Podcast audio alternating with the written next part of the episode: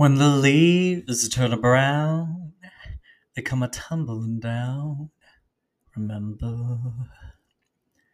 Oh, it's autumn. There is a chill in the air and a chill in our podcast coffers.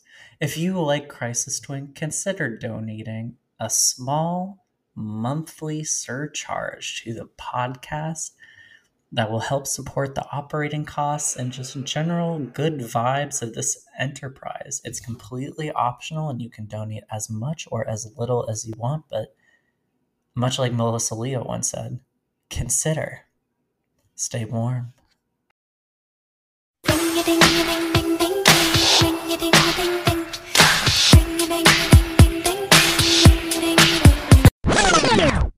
Hey girlies, welcome to Crisis Twink, the podcast where we ring the alarm about cultural emergencies.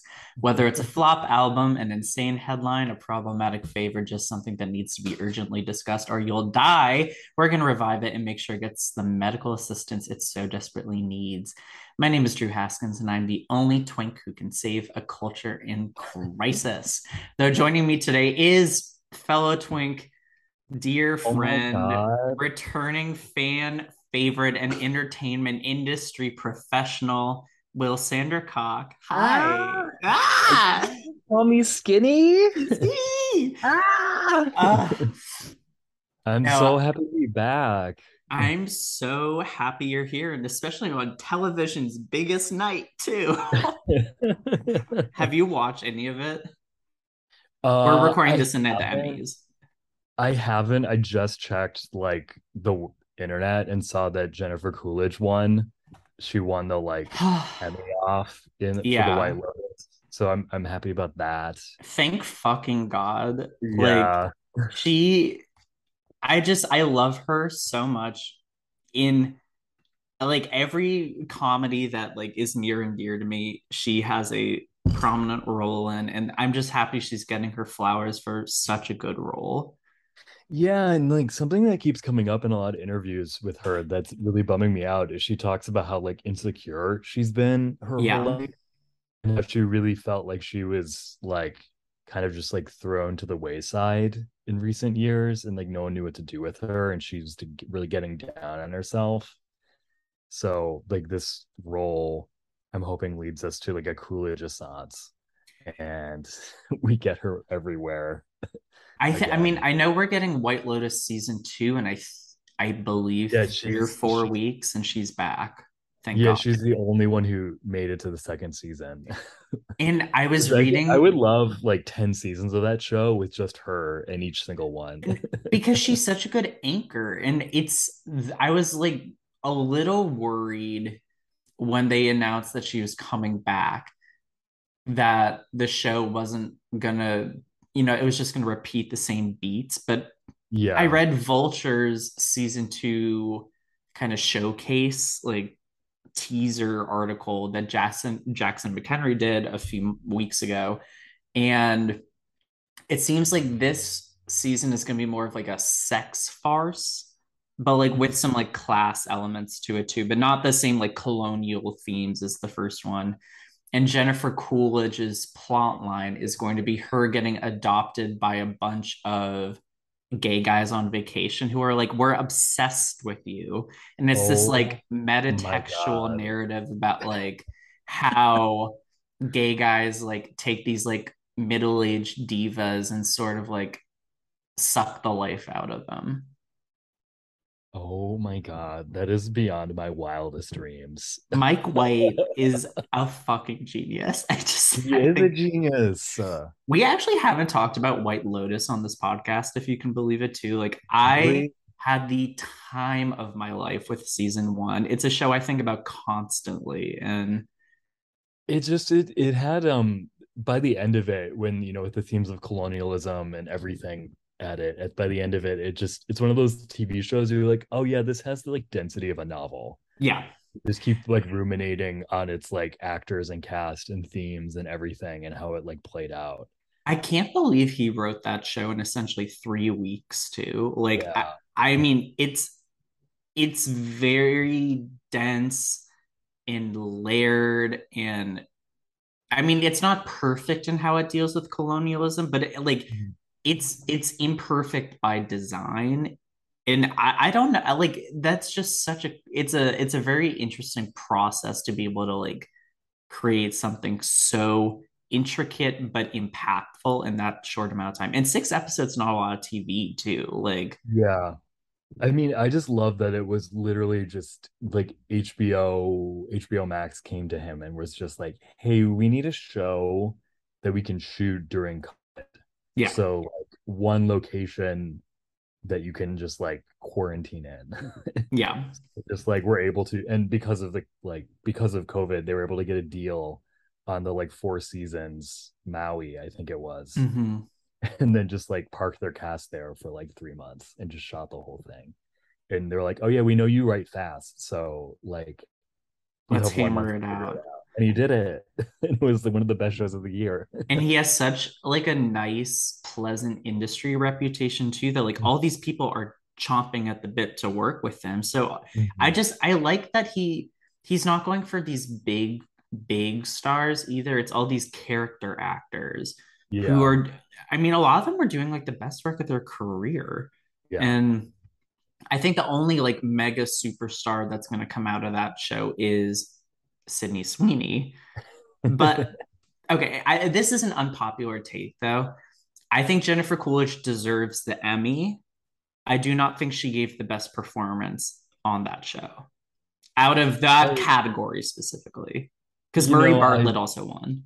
I just love her so much. I'm willing to overlook everyone else. But yeah, like in terms of like performances, you know, I feel like there are other characters, like actresses maybe like working a little bit harder.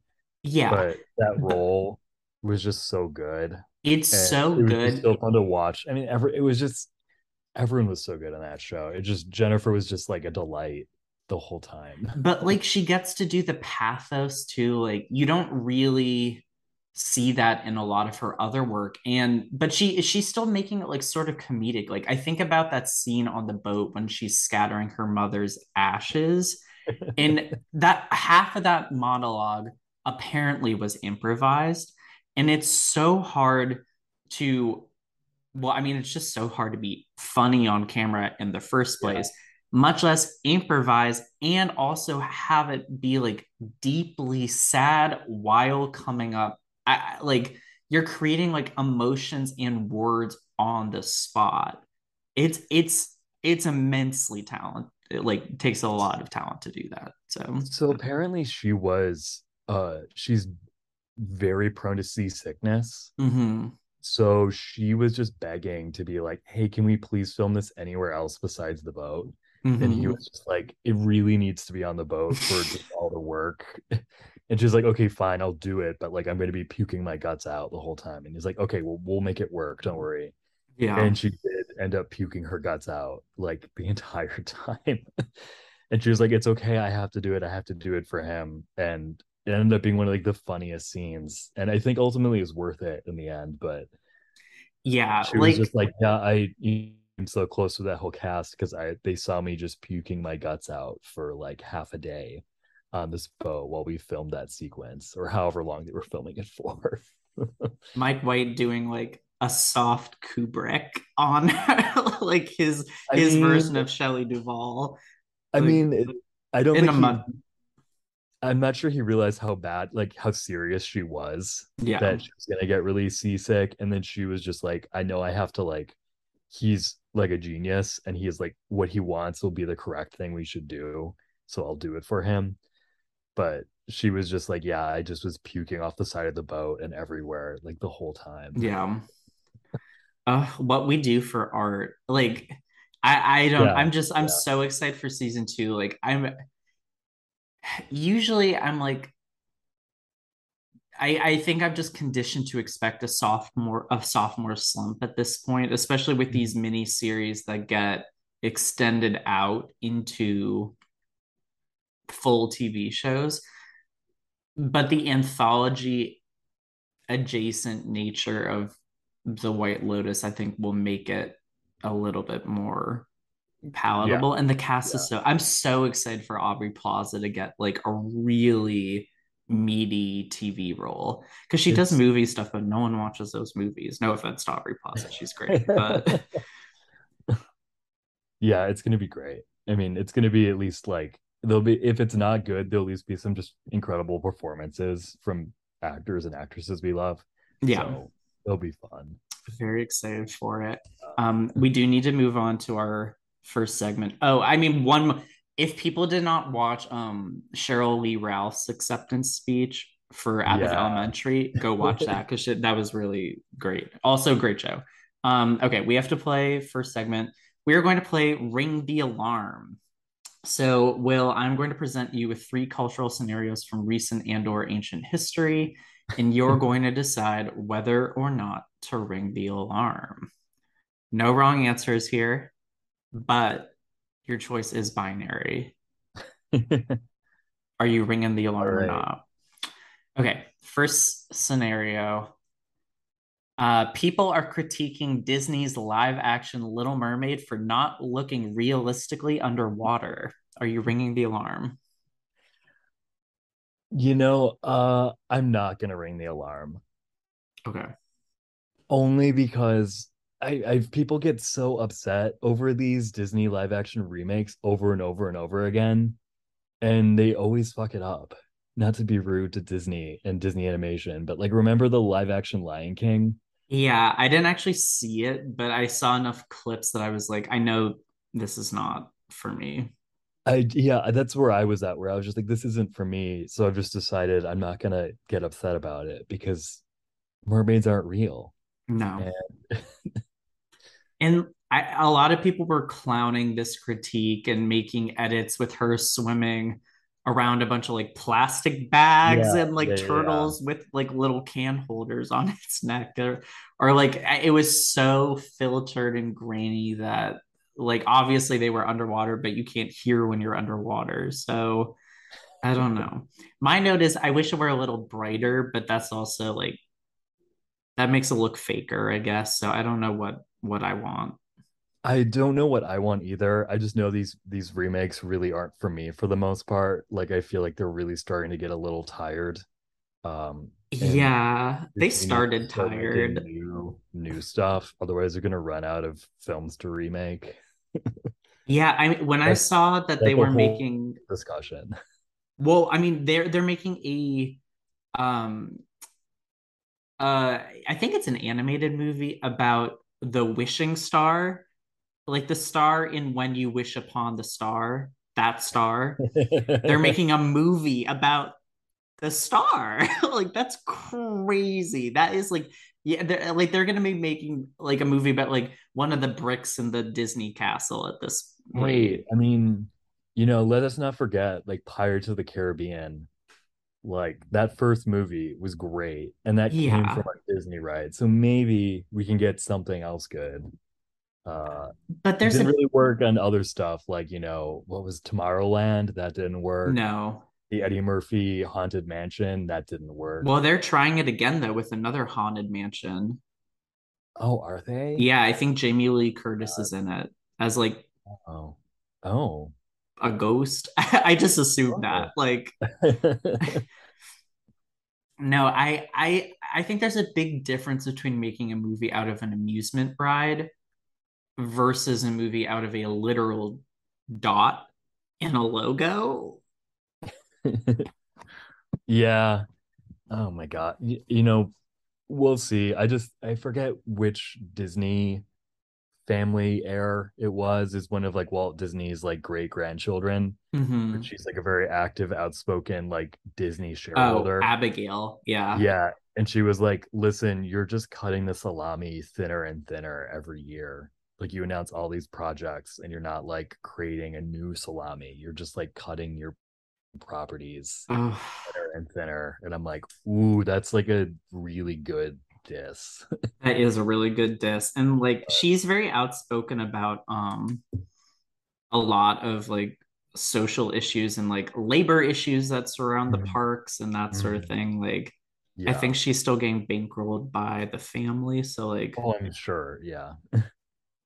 You know, thanks for that, thanks for your input, but it's good that someone's saying something, because I don't You know, a live action Little Mermaid sounds more reasonable than like doing a live action Lion King, especially if you're gonna insist on doing it all CGI and no practical effects. Like, you can't do that with lions because lions don't talk and sing Elton John songs. Mm-hmm. Whereas if you put Halle Berry in a tail and make her sit on a rock, that's at least a little bit more naturalized set dressing than what you're going to get otherwise. Yeah, yeah. And she sounds great. Yeah. I mean, ultimately, we'll see how it turns out. Yeah.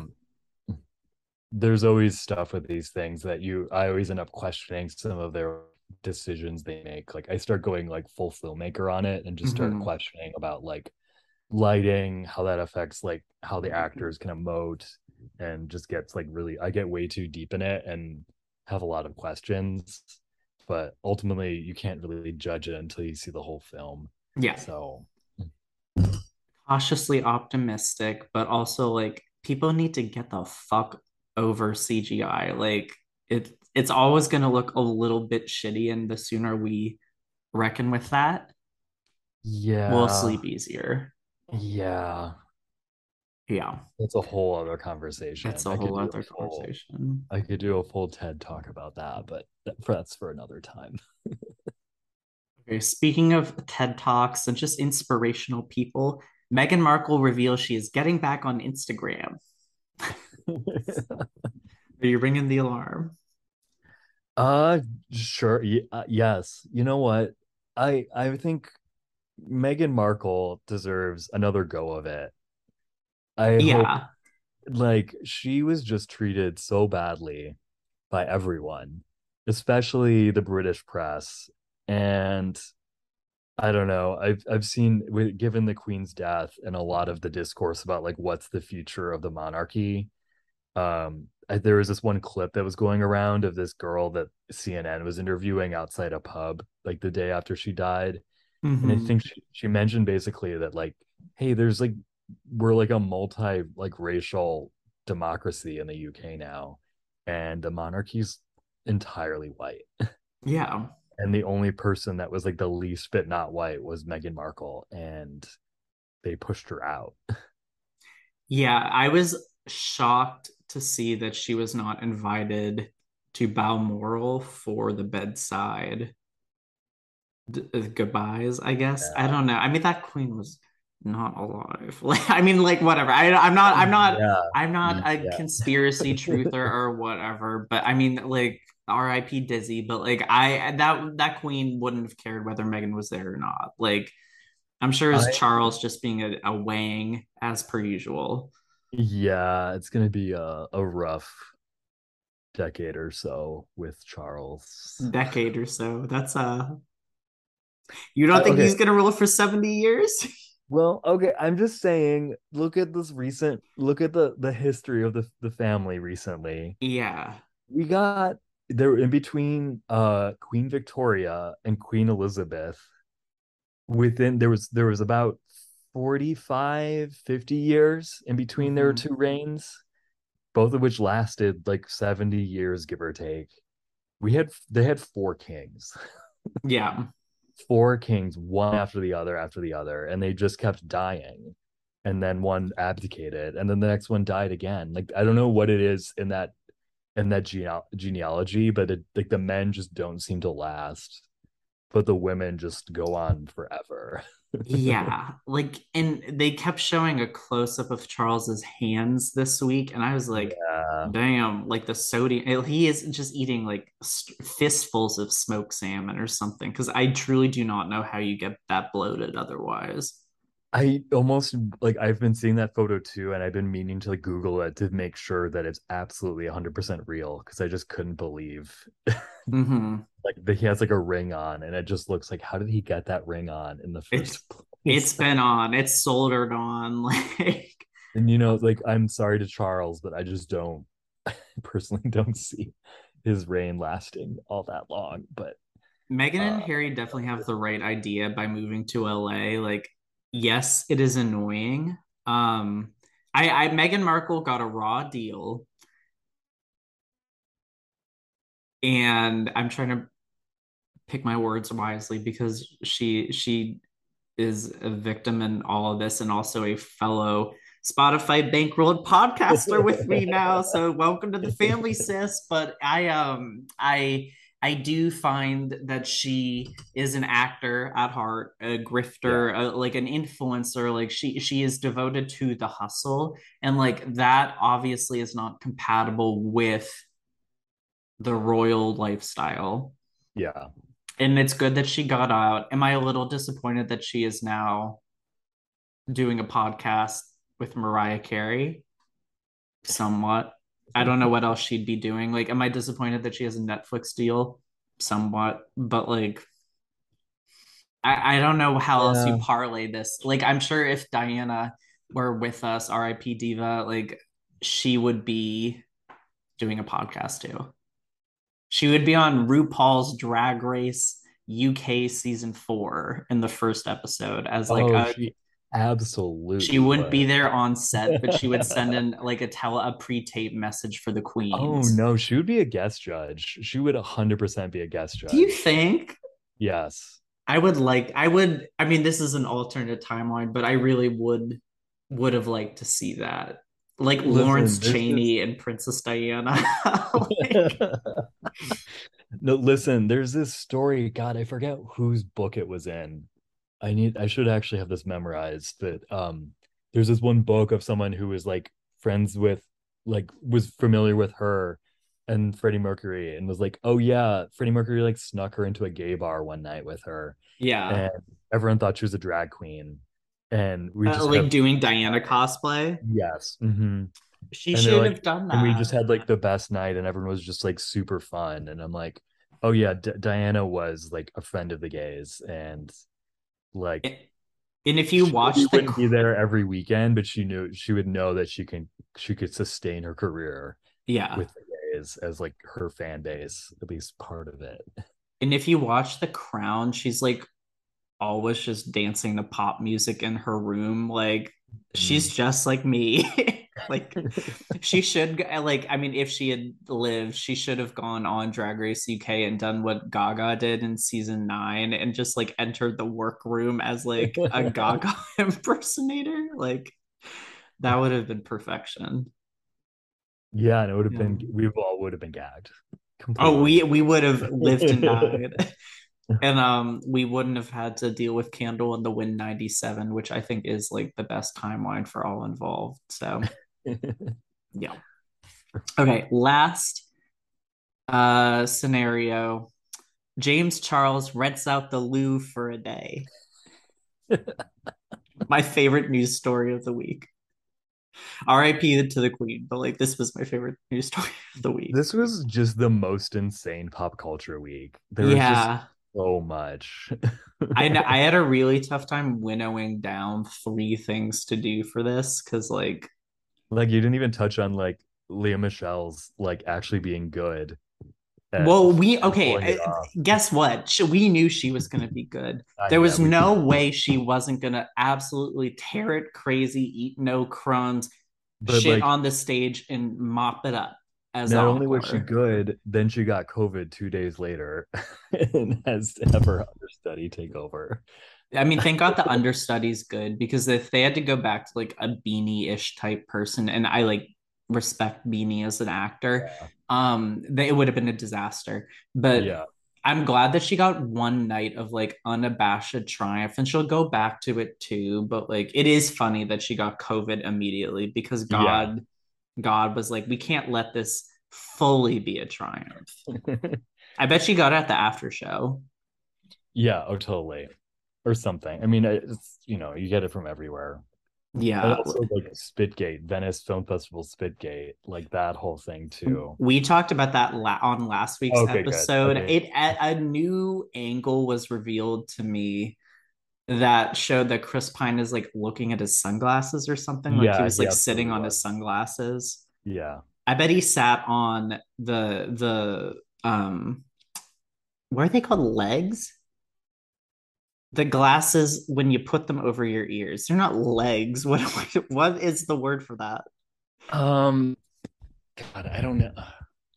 I don't know what you would call that, like the heel, no, not heels of the glasses, the frames. Yeah, like the frame, the long part of the frame. I think he sat on, I bet he sat on them and he broke. He broke. Yeah.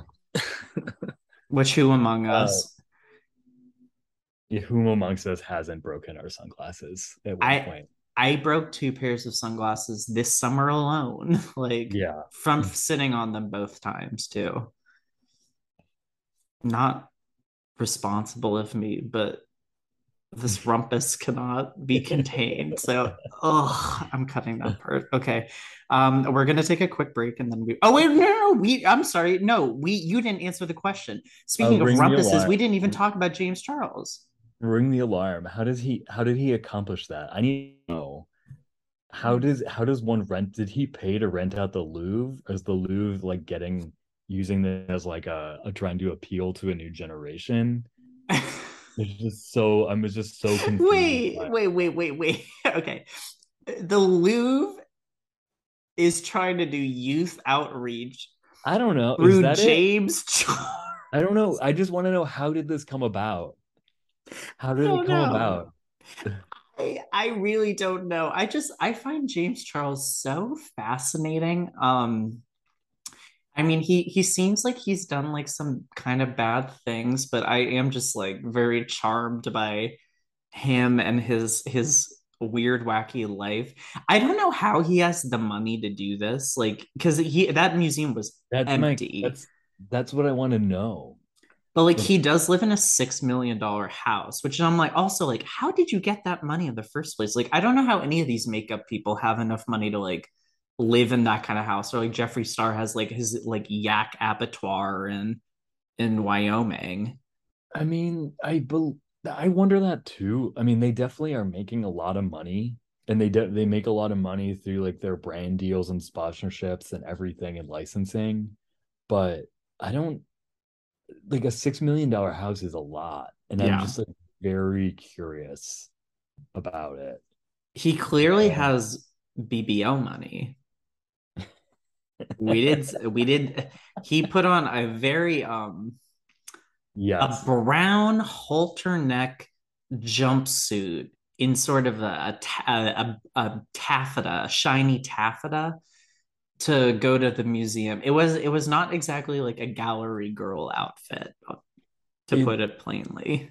I don't know when he filmed this per se, but I saw that and I was like, oh, that outfit, that get up that Timmy wore to Venice. Mm-hmm. Oh, that's now like the look for like young twinks. Is that what you'd call James Charles? I don't know. That just was the first thing that came to mind, and maybe you're right, and that's not correct. I feel like Jeffree Star and James Charles, both of whom use he, him, his pronouns and identify as cis males, do exist in this very interesting spectrum, like a vast 4-dimensional spectrum of gender and gender performance, that I feel like they're the only precedent I have for something like that is like Pete Burns, also Queen of England, RIP. I don't know if I would call James Charles a twink. I don't know what I would call him. He's singular. He is a both singularity. He's unique. If anyone's an alien superstar, it's James Charles. Superstar is generous, but alien doesn't feel nice. Alien doesn't feel nice. James Charles is like an alien ingenue. Does that feel nicer? Sure. Yeah, that's perfect. He's one of one. Well, he's not one of one, because Jeffree Star is just him, but like 50. So maybe I'll cut that. 50? No. Okay. Actually, let's look at. I feel like Jeffree Star has been around since like Petra, since like Pangea like reformed. Oh, he's only 36. That noise! Don't make that noise. That was like one of the purest utterances of like revulsion I think I've ever heard on this podcast. To be honest, that was my guess. It was somewhere between like 35 and early 40s. I would have maybe said like early 40s realistically, because I feel like he's like Perez Hilton's age, but Perez Hilton I feel like is like almost 50 now. Yeah, yeah. What a weird era of like, we let these gay guys just run wild. Imagine like, when picking a crisis to talk about, I almost decided we needed to talk about just like creators and influencers. Yeah. It's just like the world that we're heading towards with them. They're just gaining so much power and clout and within like the entertainment industry that it's just like I'm simultaneously in awe and respectful of it, and also just like goddamn terrified because I'm just like, what about like other people who like just want to be an actor, or like people who like don't need to, you know, make every moment of their life into a piece of content that they can post. But that's a whole other conversation. It definitely is. And like, I will say this era is very banal in it, and like how influencers go about their day. Like you think of someone like, I mean, James Charles is like more recent, I guess, but he's been around since like 2013. Like you think of like someone like Jeffree or Trisha Paytas, who like did not give birth to the reincarnation of the queen this week. Like those are outsized kookaloo personalities who are outre and were doing these very bold borderline performance art type videos and stunts in ways that people these days are not doing. Like Dixie D'Amelio shaved her head this week in an act of radical punk girl realness or whatever, but it was like still very boring. And like if Trisha had shaved her head back in the day, she would have like popped her pussy and like sang like a Demi Lovato song and then like jumped off the side of a canyon. Like that's, we're not doing that anymore, and we're worse off for it. Like the D'Amelios, like they're racking up like millions of views for this stuff, and their show got renewed for season 2. We talked about it last year, with a friend of the pod, Julia Gray. Like that first season of that show, I only watched a little bit of it, but it's dull as dishwater. Like it's not like a Kardashians kind of thing where like yes, it's artificial, but there is drama. Like there's no drama in D'Amelios because no one knows what these people's personalities are. And I mean, that's why it's like refreshing to have someone like Addison Rae, your sworn enemy, who's both like musically talented and actually has like legitimately like weird family drama right now. Oh yeah, because her mom's dating who's that guy? Yung Gravy. Yes, thank you. All right. You know, we can't go to a place of gravy. I can't do that here. I'm sorry. My one thought on it was I just have never felt like, oh, I'm definitely starting to get older, aren't I? Then when I saw that headline, oh, Addison Rae's mother like walks down the carpet with Yung Gravy. Like this is a word salad. It is a word. One salad. Or two things I understand part of it. And, you know, I'm just going to have to get used to that. I guess that's what aging is about. Who Weekly was talking about this a few weeks ago, and they said something along the lines of, like, as we all know, Yung Gravy has, like, a thing for MILFs, and that's kind of when, like, I just did a slow blackout. Yeah, we do all know that. You're right. Yeah, you're right. Like, oh, my God. Okay, we have to take a quick break, and we will be right back. And we're back. Let's move on to this episode's cultural emergency. Will, what are you rushing to the ER today? My emergency, and I never thought I would be a person to get upset about this, because I've been a proponent of this for a long time, but I think we have a cultural emergency right now in regards to sampling. in pop music. And well, okay. And what I want to say is I've been a lot sampling. I think it can be absolutely miraculous. You can take inspiration from tracks of the past, different genres, decades, connect the past and remix the future and create a whole new sound. And maybe I'm being a little cynical here, but I'm hearing so many new pop, like top 40 hits that are just taking a hook from a song from like 5, 10, 15 years ago. And instead of like reimagining it into a new song, they're just using that as a base to just grab ears and jump out in the cutthroat world of streaming and radio right now. So before we get started, I want to know from you, and choose your words carefully, is Renaissance a part of this critique? No, it absolutely is not. Renaissance is not a part of it. And I could detail exactly why I don't think it's a part of it. Please do, because I think it's very art. Sampling is like a cheap trick in some ways when it's not done well or super elegantly, but I think Renaissance is pretty masterful. Renaissance is masterful. And well, first of all, here I made like a short list of songs that I had issues with. This is the one I noticed first off was with one of Saweetie's songs.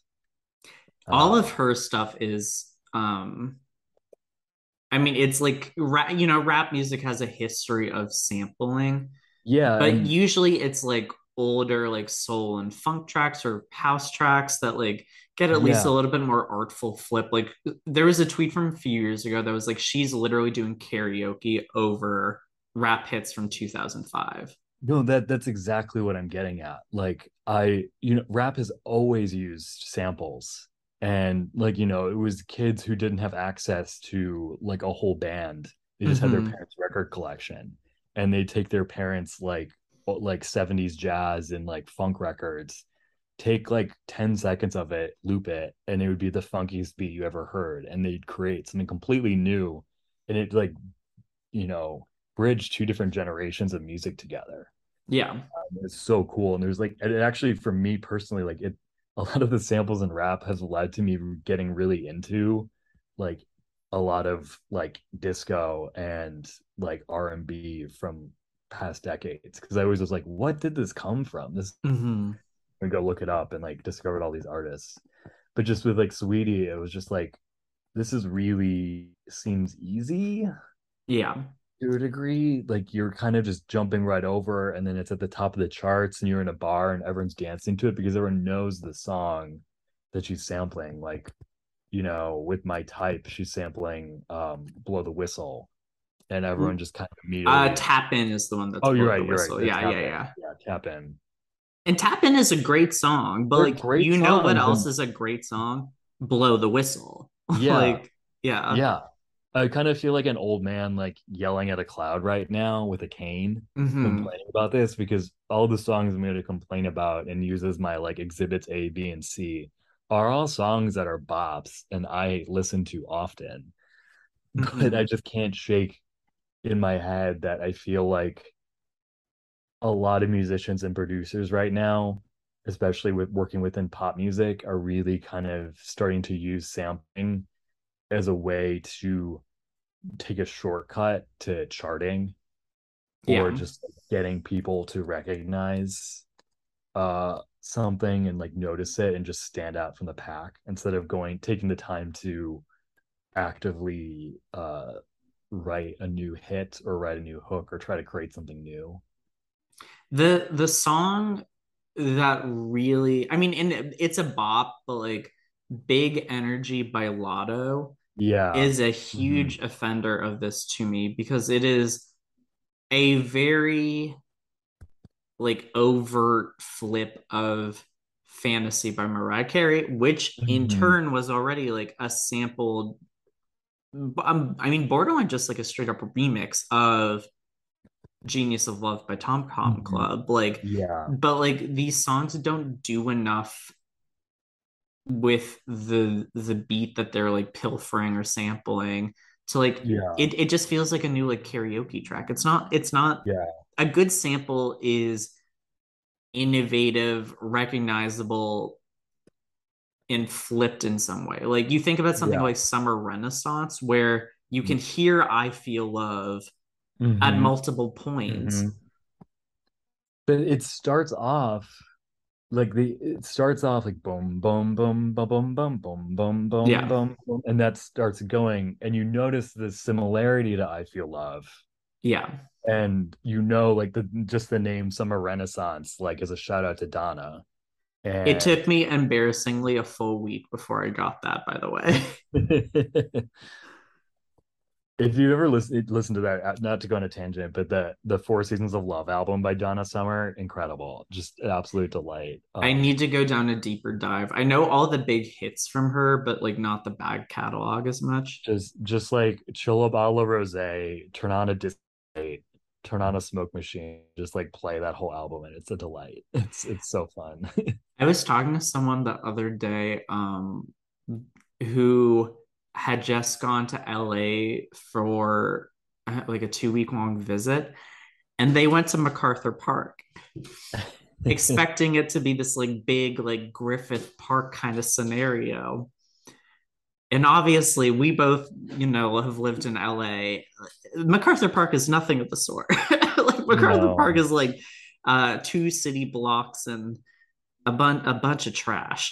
Like it actually, I mean, MacArthur Park, like a lot of, you know, urban parks, has had its like ups and downs over the years. Yeah.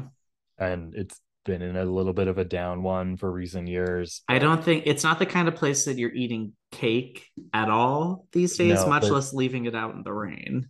I think actually the leaving the cake out in the rain tracks right now for MacArthur. And the cake has been there for months and no one's picked it up. Yeah. Sad. But like, so with the Donna Summer, like I Feel Love, like they riff off of it, they do their own version of it, and then launch into the sample in it.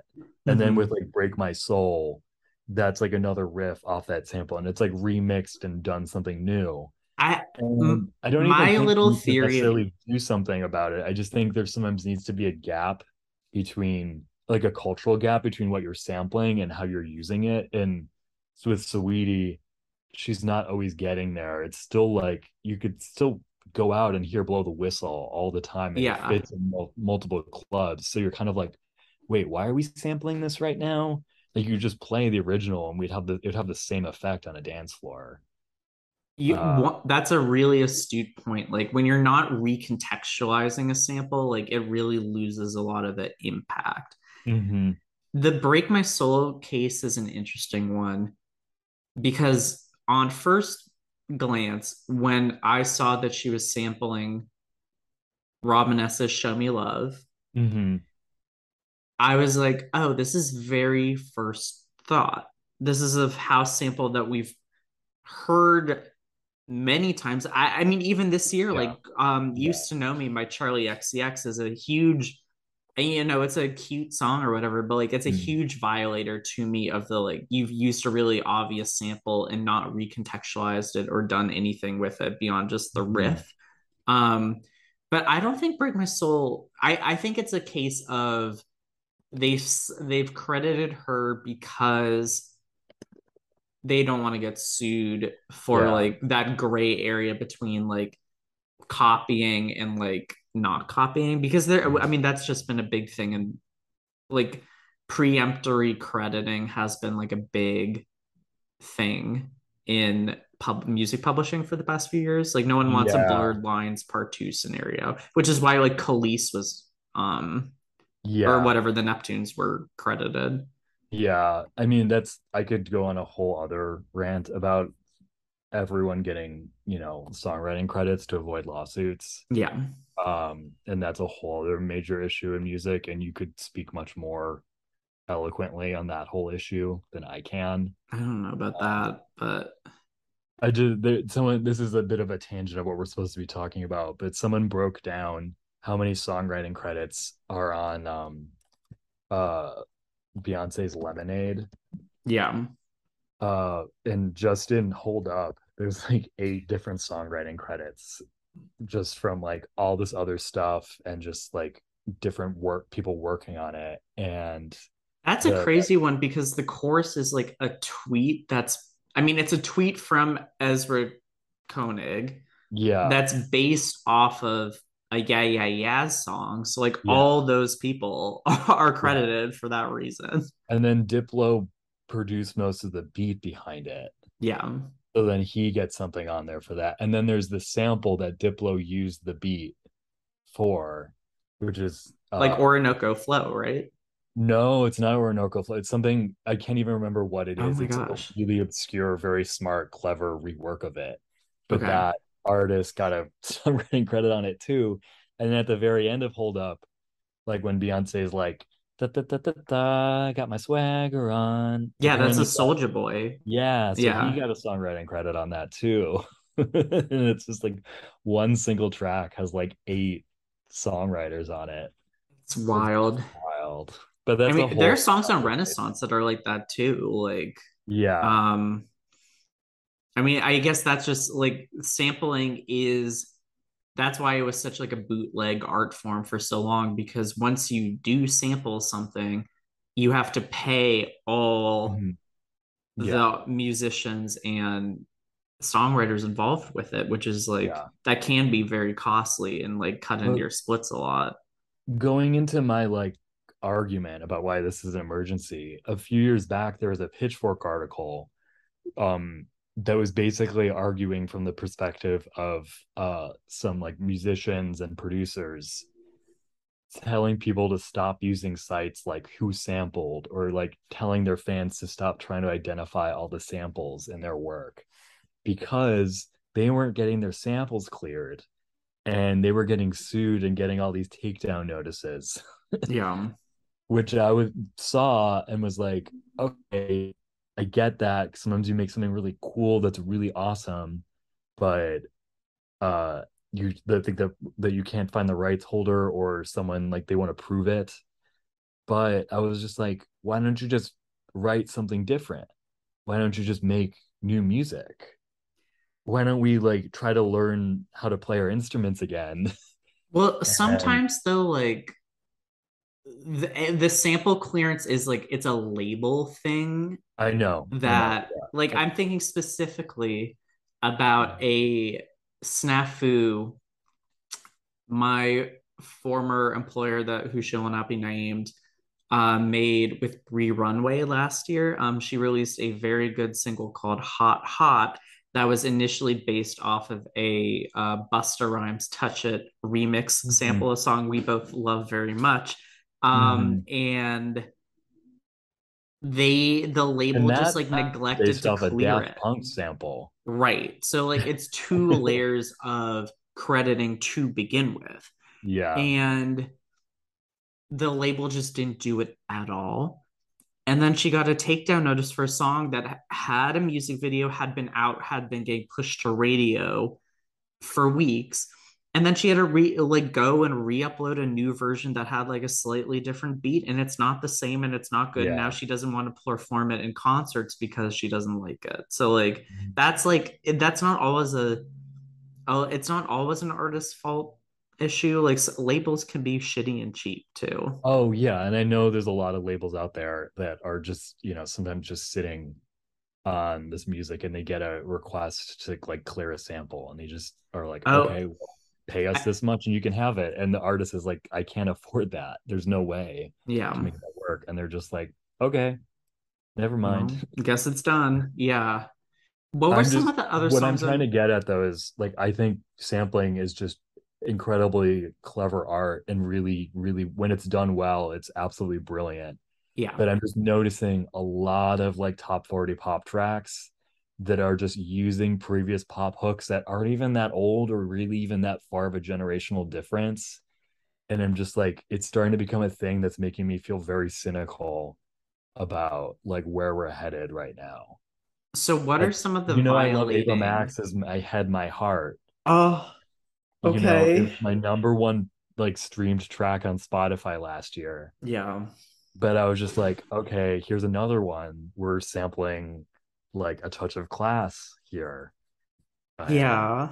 And they sampled that from a Russian house artist, so it wasn't even there. And that was it was a folk song before that. So layers on layers on layers. I wasn't hearing this noise when we were in Palm Springs last year, and we listened to My Head, My Heart 25 times in a 4-day span. Listen, I said it before and I'll say it again. I feel like an old man yelling at a cloud because I listen to all these songs many times, and I'm part of the problem here because I think they're great. Yeah. But I was noticing this slow drip. Every new month there's a new popped top 40 pop track that samples something that's not even hey, we're taking a 70s song and reworking it. It's hey, we're taking literally something from 20 years ago and doing karaoke over it. Well, 20 years ago though, isn't that big of a gap in the grand scheme of things? You think about the gap between Genius of Love and Fantasy. I think that was only 9 years. I was actually let me fact check that. Hold on, because Genius of Love is it's post Talking Heads. No, it's 91. Okay, so it's 14 years, but that's still not a crazy gap. Yeah. The main this is just my recency bias. The sample song that I just added to Poptimism 2022 was I'm Good (Blue) by David Guetta and Bebe Rexha, is a weird. It got a weird history to being made because it was a live track that Bebe and David did in 2017. That was just a chorus, and then now it went viral on TikTok as a snippet, and now it's a full song that has been released. Yeah. But it is just the chorus of "I'm Blue." Oba Di Oba Da by Eiffel 65. I always forget the number. 75. And it's cute and catchy, and I've run to it several times over the past 2 weeks, but no innovation. Right, it was 65. Oh, was it 65? No innovation. Yeah, though. Yeah. Exactly. I literally was at a friend's bridal shower yesterday, and there was just music playing, and I heard that, and I was like, here's another one of these. Yeah. No innovation here. It's just her singing over another pop song and the work that someone else did. And I don't know, it's a great way to cut through the clutter, and everyone immediately knows the song. And I mean, you could argue it's almost she's covering it more than sampling it. And it's the first David Guetta and Bebe Rexha song that's actually charted in a few years, so it's working. Mm-hmm. And honestly, I don't really mind the Euro dance flips because all that stuff is so cheesy in the first place that I don't really. Another song that we both really play by Bedla May is just essentially a version of Meet Her at the Love Parade by Dahul with vocals. Yeah, but who on earth is she stole that from Dahul? Very few people are out there knowing the history of it. But I also think there may be very few people, and especially Gen Z, because we're both similar enough ages in a different generation. Gen Z may not know, and probably doesn't know, honestly. Around the World by A Touch of Class. Mm-hmm. I bet they know Eiffel's 65 just because everyone knows that song, but that still hit their nostalgia button enough that they recognize and were more of this, and the Ava Max song was popular because it's a bop sometimes it's just that easy. Do you have any other songs on your list that are prime offenders of this? No, I mean, it was literally so far in my... Oh, another one, and this is less, a little bit less, worrisome, but just another on the trend was Beg For You by Charli and Rena. Oh, yeah. And the chorus interpolates, the Cry For You. By chorus. September. Yeah. Which is, it's a good song, but... It is a good song. Definitely not as good as the original. Yeah. But it was just another, like, I just keep hearing these songs and I'm like, oh, here we are using this, here we are using that. And it just keeps piling up. And instead of it being like, hey, we're taking this like sample from a track, it's maybe a different generation or a different genre, and like flipping it, doing something a little bit creative with it, we're just literally using it as the base level hook. No. In the track. Charlie's been getting paid and everyone's getting the checks for these. So like, I don't think it's necessarily this huge pressing issue per se, but I just am getting worried that it's just like a symptom of like a music industry that is just so cutthroat and so cluttered that everyone is like desperately trying to jump over each other right now. And it's a really easy way for labels to like resuscitate old catalog, because like when, you know, Bebe Rexha sings I'm Blue Dabba Diba Da Bye, another Warner Music artist in Eiffel 65 is getting more publishing and stuff. So it's like it's just the cycle, like it's a snake eating its own tail kind of. Charlie's been really guilty of hopping on these like very literal dance flips, because we haven't even talked about her Saweetie featuring song Out Out, which is a flip of A Laurent Dance by Stromae from last year, which is like a very literal recreation of that. Like she you know, she's one of the most innovative pop music artists of all time, but she is very guilty of catchy but like sort of creatively bankrupt ideas at the same time. Yeah. And I mean, I don't know, there's such like a fine line with this stuff. I don't even know how to define it per se, because a lot of my favorite music is like been based off entirely off samples. Yeah. And it's so creative and brilliant at times. I think what you said about context being important is the key to this whole discussion, because like if you're like, recontextualization is the innovation. Yeah. Mm-hmm. There's one that blew my mind that I learned about. I stumbled across it by pure chance. I've been a years-long devotee of Steal My Sunshine by Len. I think it is the ultimate summer playlist track. Like, it is just perfect to like lower your windows and zoom down the freeway blasting. And then the other day I was bored at work, and for some reason I was listening to More, More, More. You know that disco track? More, More, More. I always forget who it's by, but I know the one you're talking about. She's like a former porn star, I think. Oh, really? Oh, that's cool. Well, anyway, like she does her whole song and it's like great and boppy. And then after she finishes the chorus, it kind of has a little bit of a breakdown. And then just for like 5 seconds, you hear the like ding, ding, that makes the basis of the Steal My Sunshine track. Yeah. And you're just like, wow, who was listening to this being like, you know what I'm going to take? Like, I'm just going to take this 5 seconds right here and build a whole new track out of it.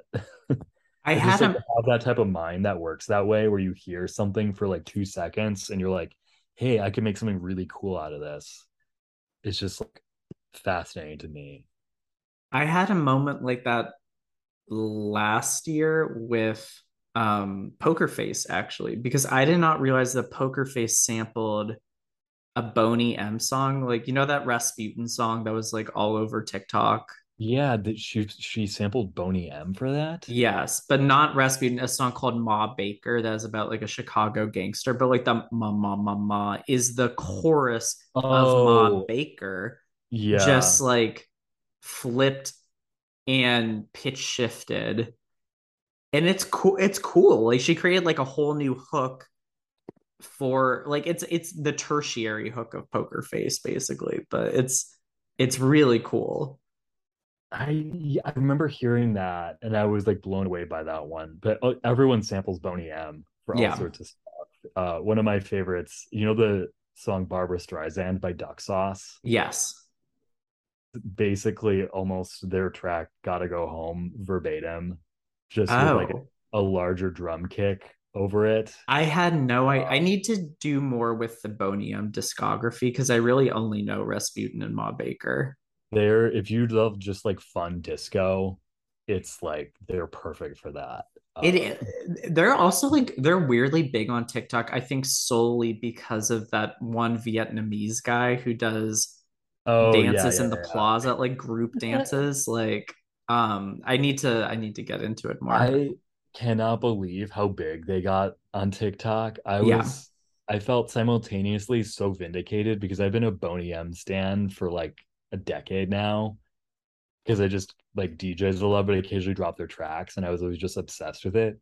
And then seeing all these like Gen Z like Zoomers decide that like, hey, the new trend is for me to dance shirtless to Rasputin, I was just like, what in the world? Like, I'm so happy you discovered all of this, but I'm also so upset that this music's charting now and we're literally in the height of the pandemic and we can't dance to it at the club. I've been waiting for this moment. We can't, for like 8 years. We can't dance to it. And all the royalties are going to this one white German guy who also is the guy behind Milli Vanilli. Yeah. Crazy. That's a biopic we need. There was another one.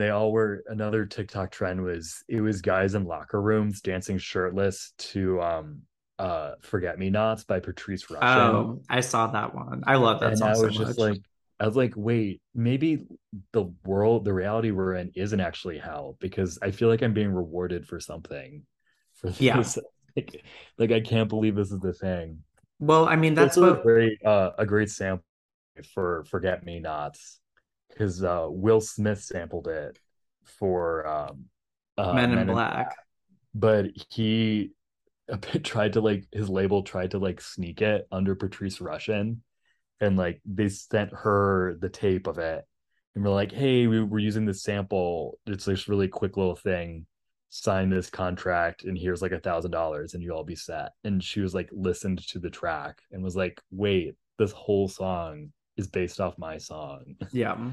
You need to pay me more. And the labels worked it out and came to an amicable solution.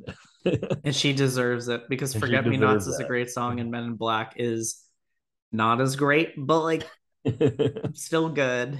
Yeah. Okay, we do have to move on to our final segment. We are going to play Tear the Community Apart. Will, you know the rules, but for those who are new, I have picked two songs and Will is going to tell me which one is better. Easy. So, you know, we've talked a lot about house music tonight, and you are a house aficionado. One of these songs we have talked about already tonight, but they are two 10 out of 10 house music classic anthems of the 1990s. Somehow, neither of these songs has been in a Tear the Community Apart yet. So, Will, which song is better? Show Me Love by Robin S. or 100% Pure Love by Crystal Waters? Ooh. I'm going with Crystal Waters. Okay. Yeah. Okay. I think I actually agree with you on this, but not because it's necessarily a better song. You know, I don't know what to say about like Show Me Love, but it's been sampled so much and played so much that by the time I was like fully introduced to it by being like, hey, this is this track, it was this huge hit, this is what it means, this is why it's important, I had heard it beaten into my head so much that it's just like almost doesn't hit me or cause any just like reaction in me, which I feel terrible saying because it's an iconic song. But Crystal Waters kind of is like, dances around. She appears at Pride. She appears for drag queens, but otherwise she's like kind of like not always present everywhere. Yeah. So when I like heard Pure Love for the first time, I was like, oh, this is a bop. It is 100% pure bop for sure. Yeah. That was not intentional. It is the unofficial anthem of Chicago drag right now too, because of Denali's lip sync in season 13 and that resultant like Chicago drag montage, which now has been overplayed up here, but like still great song though. Music video is great too. In, November. I'm so excited. Oh, fun. She tours a lot. Like, yeah, I mean, you mentioned the Pride Parade of it all, but like, yeah, she really does like some cool stuff. Yeah, so I'm hyped. Maybe we can get a 100% pure love sample in something. Like, that would be nice. Yeah, I mean, it'll take someone doing something clever. It's just audibly, there's a lot going on in that song. Yeah. And I feel like it's hard. It's a track that's hard to do anything with because she does it so well. It's like, how can you improve upon it, per se? That I don't know what instrument makes it, like the do do do do do do do do do do do do. You know what I'm talking about? It's like on. It's not woodblock or vibraphone, but it's like something kind of like hollow percussive. That would be a cool element to take out.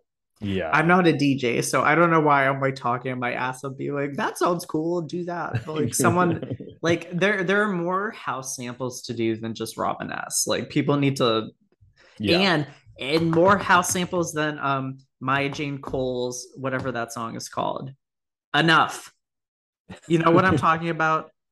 The like truffle butter sample. I'm not sure I know it off the top of my head.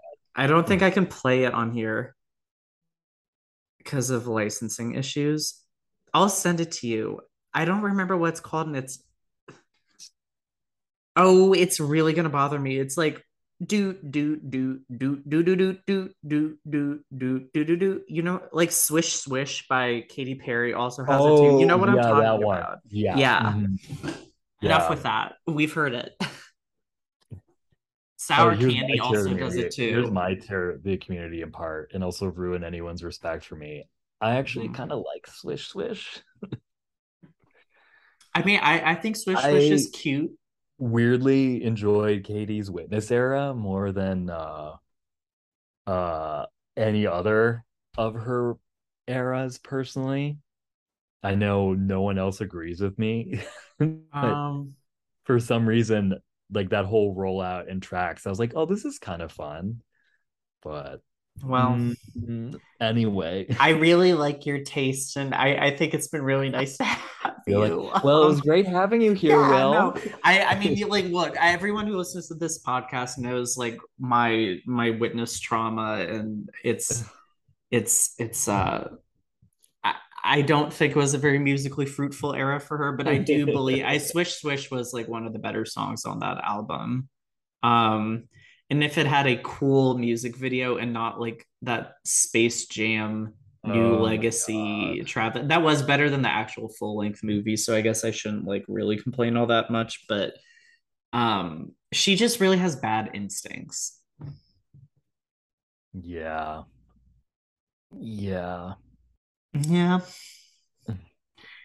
Well, I don't want to say anything else as of people who I've known who've like worked closely with her, and I don't want to upset anyone who may or may not listen to this.